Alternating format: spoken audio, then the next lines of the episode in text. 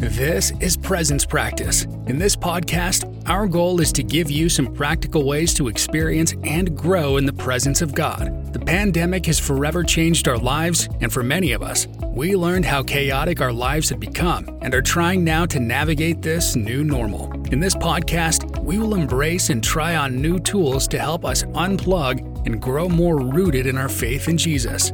We will try new things together in the hope of finding things that give us life and hope. Together, we will strive to soak in God's presence and be filled with His joy and His peace.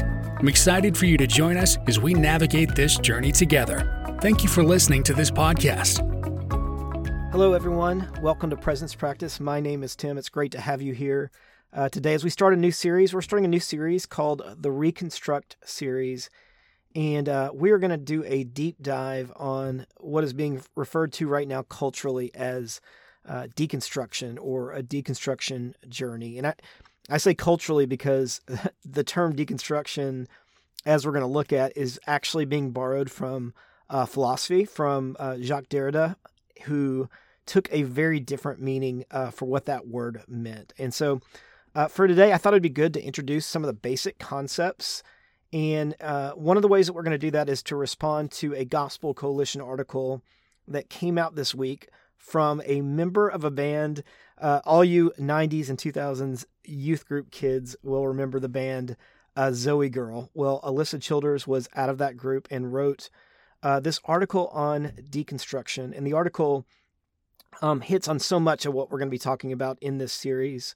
And um, it even affects how we uh, invite other people to talk about these issues as well. And so the article uh, created a little bit of a stir on, on social media, as you might imagine. And so we're going to talk just about a couple of these things as a way of introduction uh, to this series. So uh, the article, if you haven't read it, uh, is called Why We Should Not Redeem Deconstruction. And uh, the title fits right in line with what a lot of the Christian world is and how they're looking at the phenomenon right now.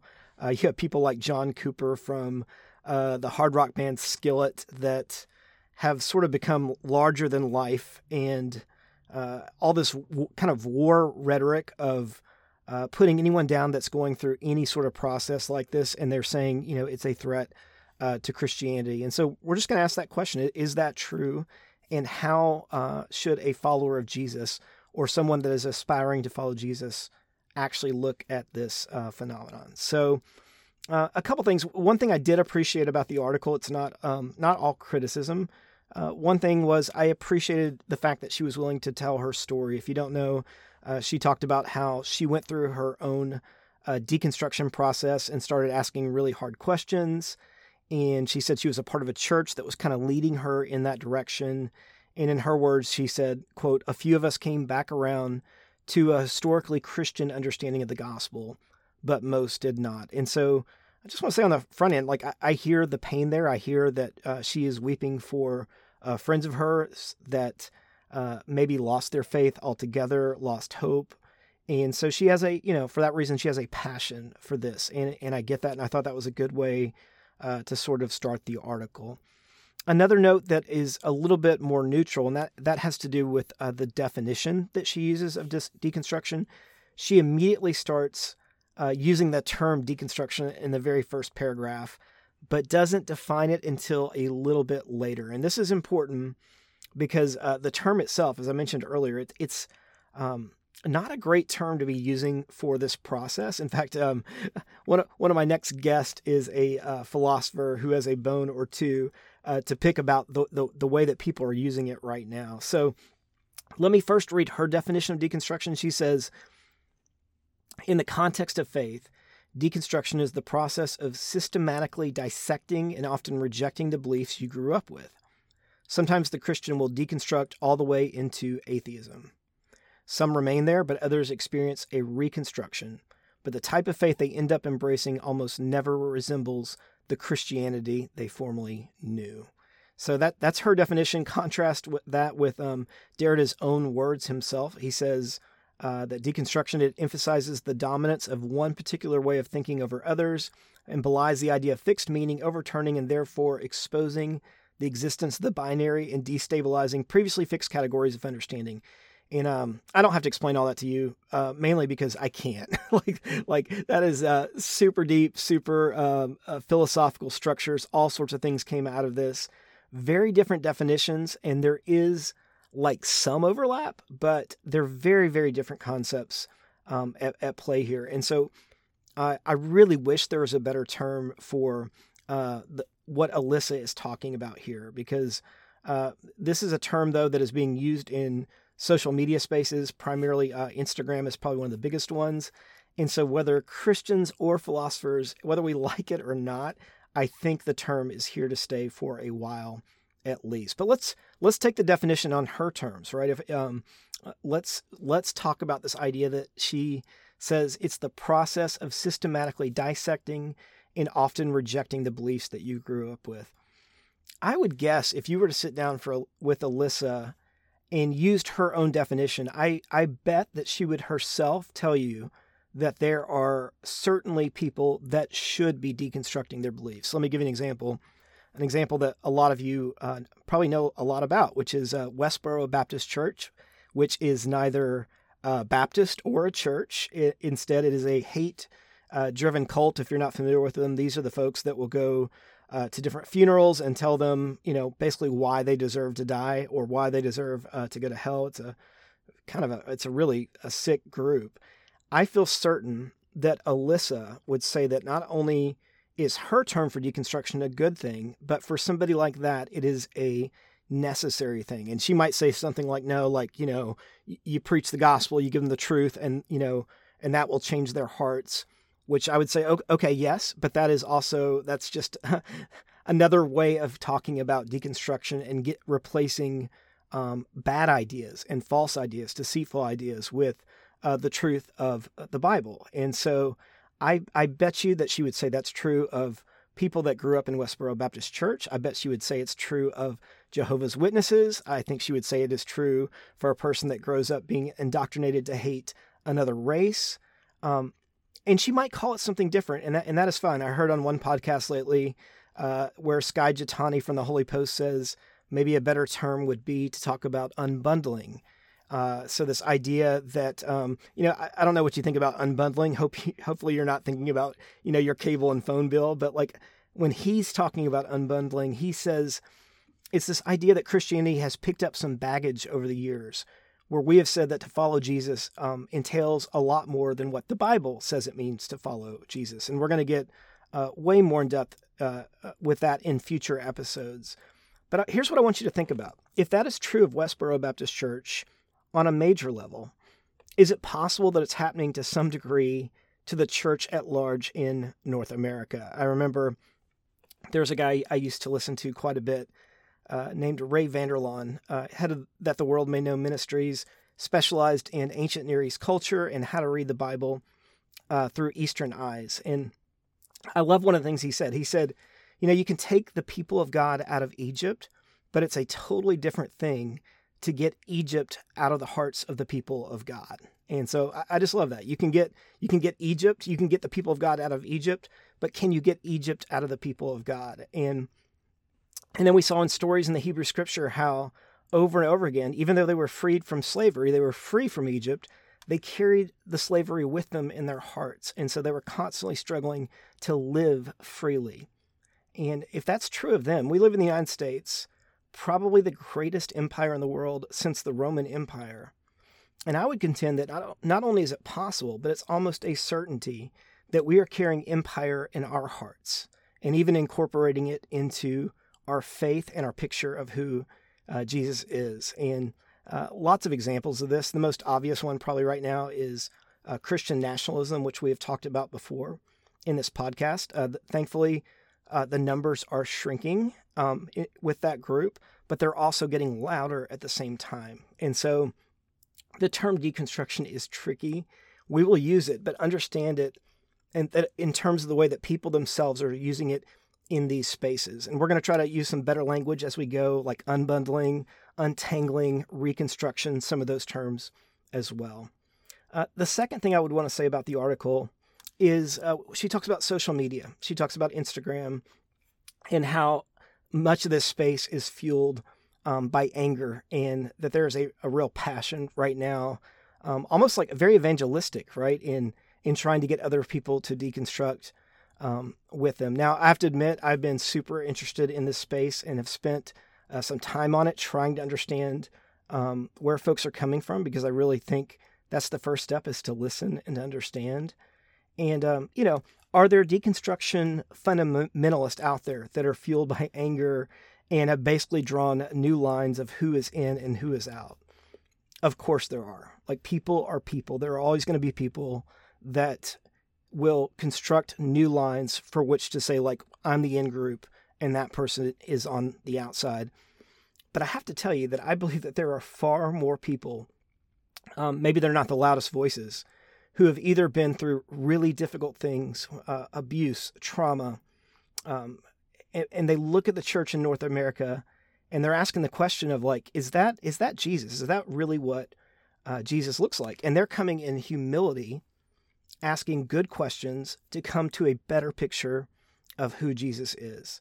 Is there anger? Of course, but you know, honestly, much of that even is justified when you listen to their stories.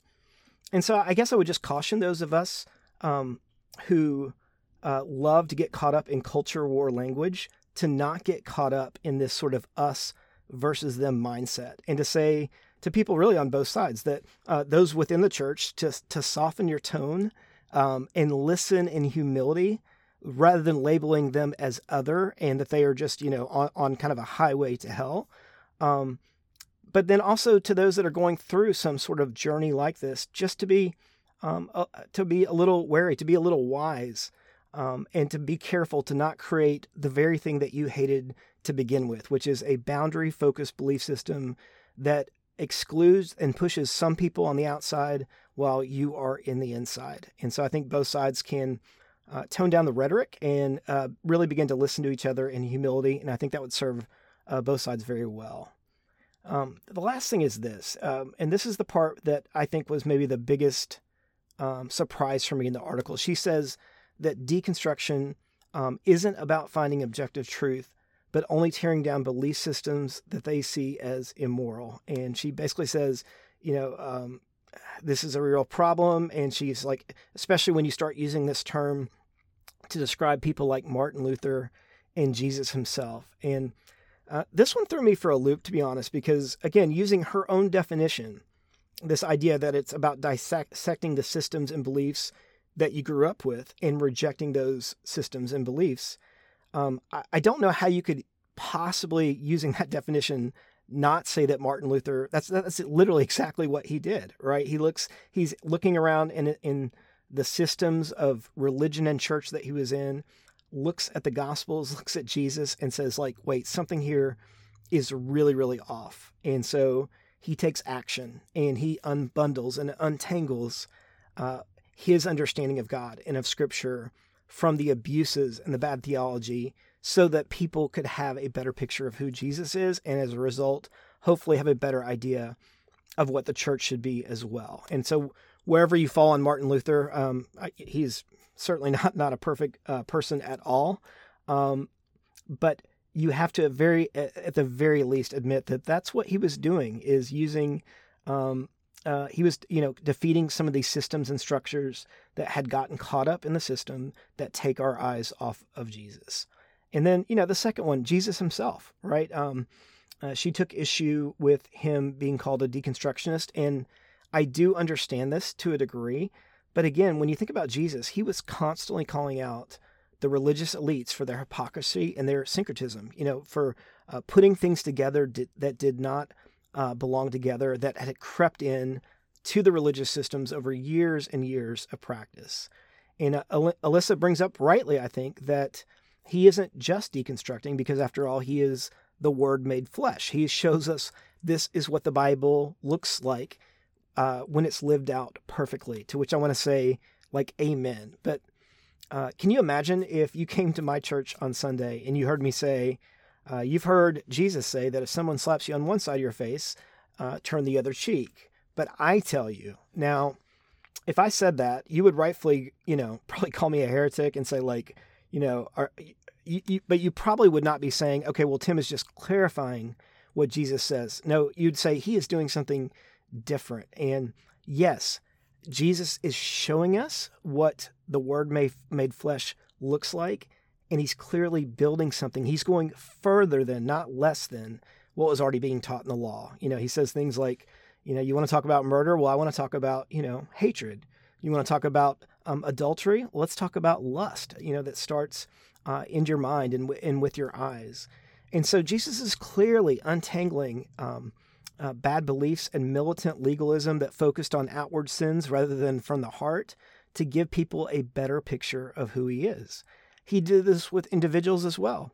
You think about John the Baptist, right? Um, sends word, hey, uh, you know, the gist of that his question to Jesus is like, are you the Messiah? Because like I know what Messiah does. Messiah comes and he sets the captives free. And Jesus sends back word and he gives, you know, all of the prophecies of Messiah, but he leaves out one conveniently, the one about setting the captives free, as if to say, John, I am the Messiah, but I'm not who you think I am. I'm different. I'm a different type of Messiah that views power very differently. He had to reframe uh, what John the Baptist thought of when he thought of Jesus and the Messiah. Same thing with Mary. Happened three different times where Jesus had these amazing interactions with Mary, and each time Mary comes away with a different, a slightly different, a slightly more nuanced picture of who this Jesus really is.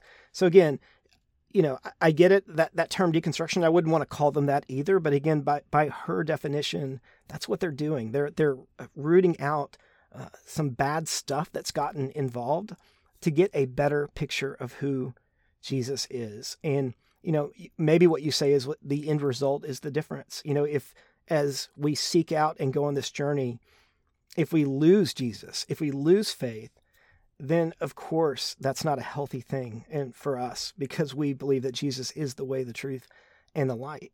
But if in this struggle and we're asking sincere questions and we're coming in humility and we're coming to get the best picture of Jesus we can, surely that is a good thing. And so that's what we're going to do in this series is um, try to be real and vulnerable and ask good questions and talk about ways to do this process um, in, a, in a healthy way. Um, if you've seen the movie uh, Encanto, um, one of my I have to say one of my favorite Disney movies in in quite a while. And one of the things you'll notice is that um, it's missing the classic Disney villain, and that's because what we learn is that the villain is something that is broken. It's not a person; it's a broken family, a broken system, and you know, the main character, Mirabel, she's the one that begins to see cracks in the foundation. And uh, uh, one of the family dismisses the concerns and says, Yeah, there's nothing wrong with this house. The magic is strong.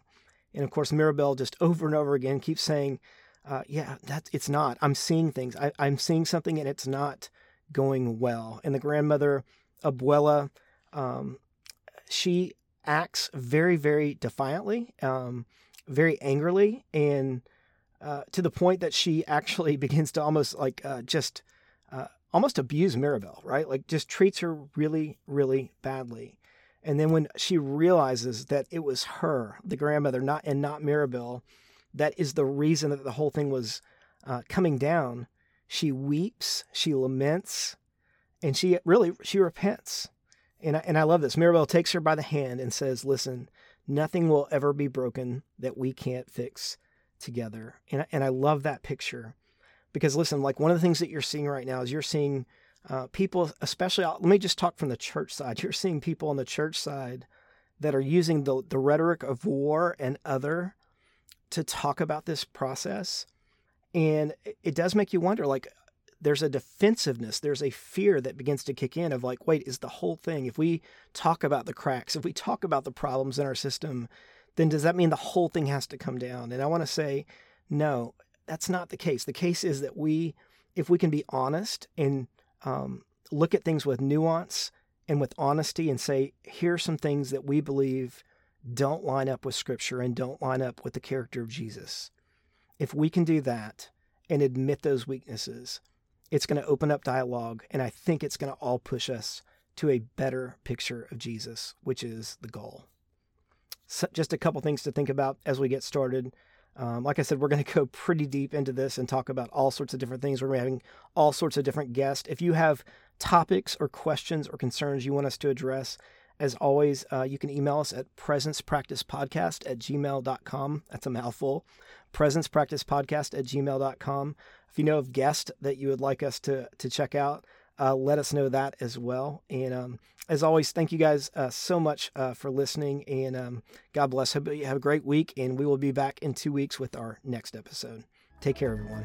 Bye. Thanks again for listening to Presence Practice. Be sure to like and share with anyone you think could benefit from our podcast. May God bless you as you seek to navigate this difficult time with renewed purpose and a renewed understanding of God's work in and through His people.